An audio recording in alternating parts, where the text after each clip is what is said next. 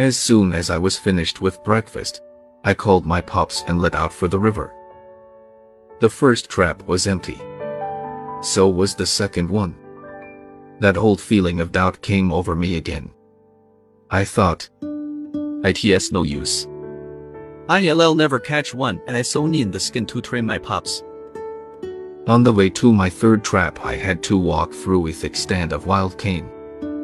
IT was tough going and my pups started whimpering. I stopped and picked them up.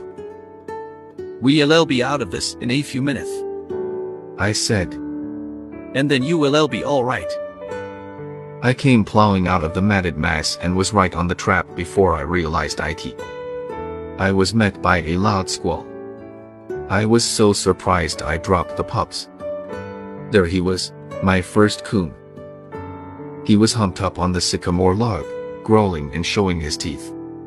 He kept jerking his front paw, which was jammed deep in the hole I had bored.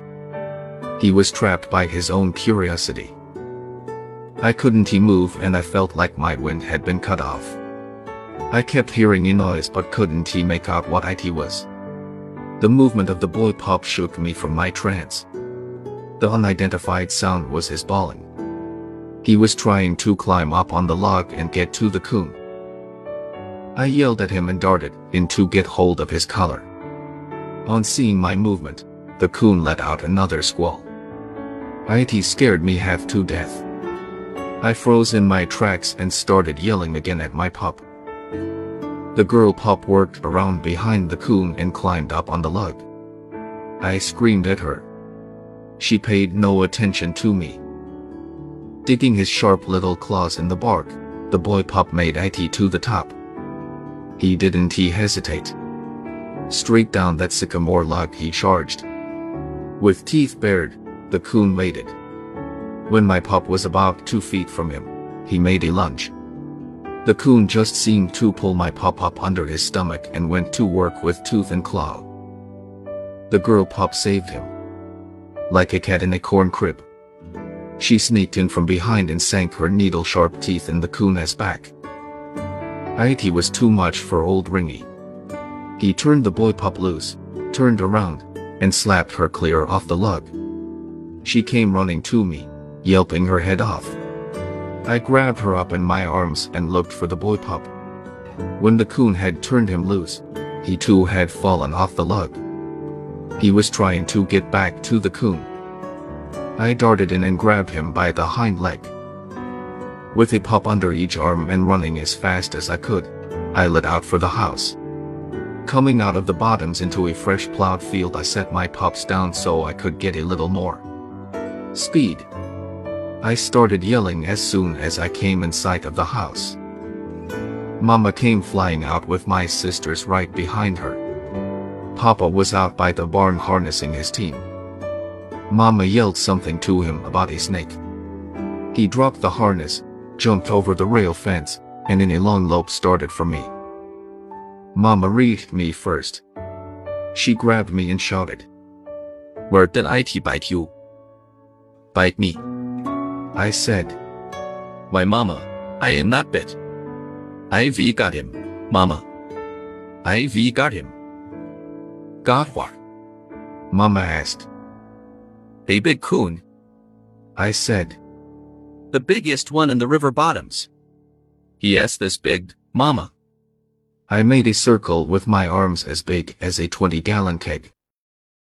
Mama just groaned way down deep and covered her face with her hands. Some big tears squeezed out between her fingers. Almost in a whisper, I heard her say, Thank God, I thought you were snake bitten.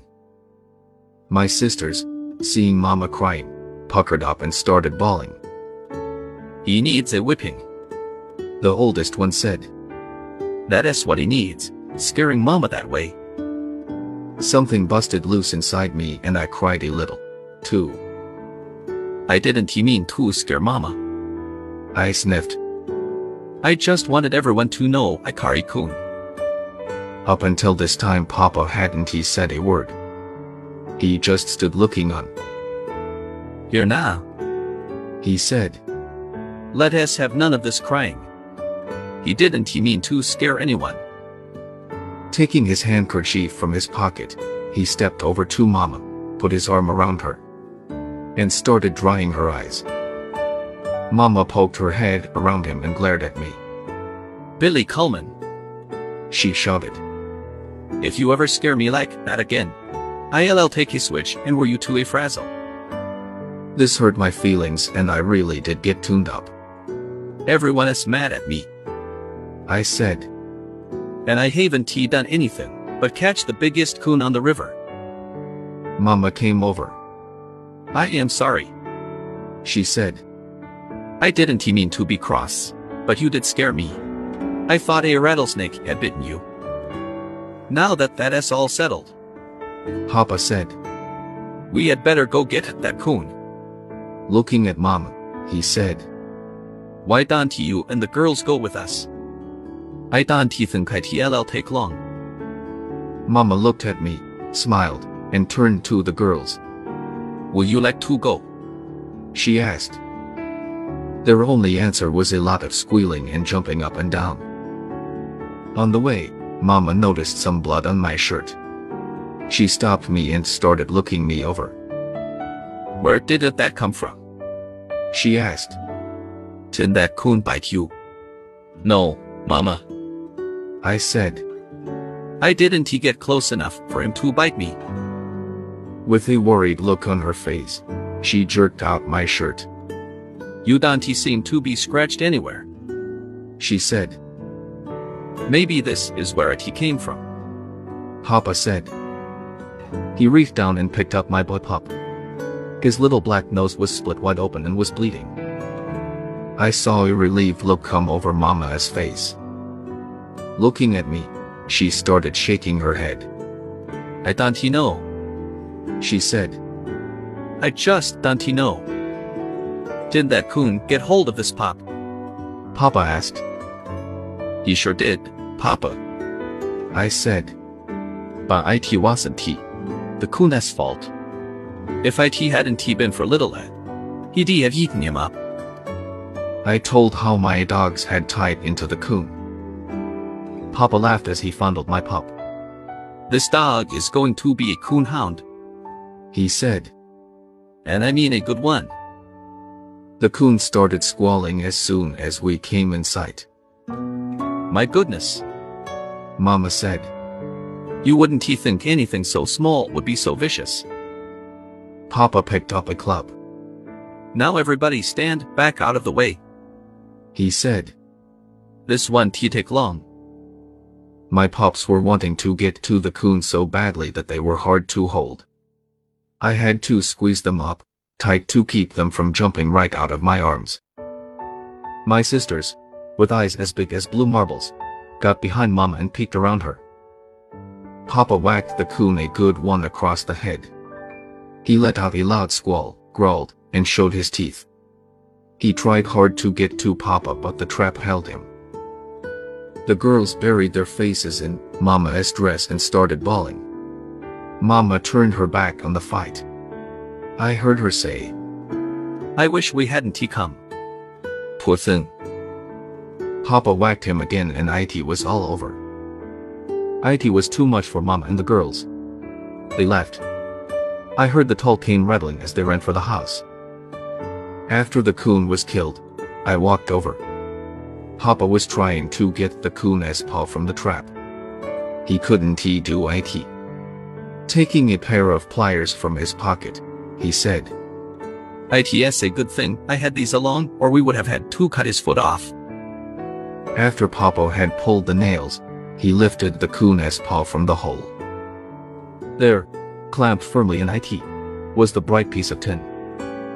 In a low voice Papa said, Well, I'll be darned.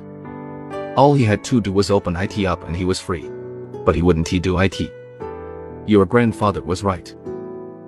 A sorrowful look came over Papa's face as he ran his fingers through the soft, yellow hair. Billy, He said, I want you to take a hammer and pull the nails from every one of those traps. It is summertime now and their fur isn't he any good. Besides, I don't think this is very sportsmanlike. The coon doesn't have a chance. It's alright this time. You needed this one. But from now on I want you to catch them with your dogs. That way they have a 50-50 chance. I will, Papa. I said. That is what I intended to do. While we were skinning the coon, Papa asked me when I was going to start training my dogs. I don't know. I said. Do you think they're too young? No, I don't think so. He said. I've heard that the younger they are the better it is. Well, in that case, I said. I'll start tomorrow. With the help of my oldest sister, we started giving my pups their first lessons. She would hold their collars while I made trails with the hide for them to follow. I'd climb trees that leaned out over the river, jump out into the water, swim to the other side, and make trails up and down the bank. With a long pole and wire, I'd drag the hide on top of rail fences, swing IT through the air, and let IT touch the ground 20 or 30 feet away. I did everything with that Heidi Kun would do and probably a lot of things a Kun couldn't he do. IT was a beautiful sight to see my pups work those trails.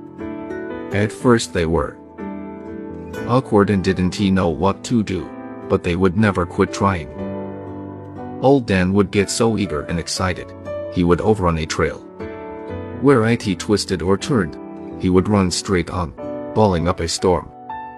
It didn't he take him long to realize that a smart old coon didn't he always run in a straight line. Little Ann never overrun a trail. She would wiggle and twist, cry and whine, and pretty soon she would figure it out. At first they were afraid of water. I never would admit it even to myself. I always said that they just didn't he like to get wet. They would follow the trail to the stream and stop. Sitting down on their rears, they would cry and beg for help. With a pup under each arm, I'd wade out into the stream and set them down in the cool water. Nine times out of ten, one pup would swim one way and the other one would go just the opposite way. I had a time with this part of their training, but my persistence had no bounds. It wasn't long until they loved the water. Old Dan would jump as far out as he could and practically knock the river dry. Little Ann would ease herself in and swim like a muskrat for the opposite shore. I taught my dogs every trick I knew and any new ones I heard about. I taught them how to split up on a riverbank to search for the hidden trail. Because it was impossible to tell where a coon would come out of the water. Sometimes he might swim downstream and other times he might swim upstream. Maybe he would come back to the bank he had just left or he would cross over to the other side. Perhaps he would stop in the middle of the stream on an old drift. Sometimes he would come out of the water by catching the dangling limbs of a leaning bush and climbing up, never touching the bank. Or he could come out on the same trail he used to go in, and backtrack. He would sometimes crawl up under an undermined bank or into an old muskrat den. One of the favorite tricks of a smart old ringtail is the tree barking trick.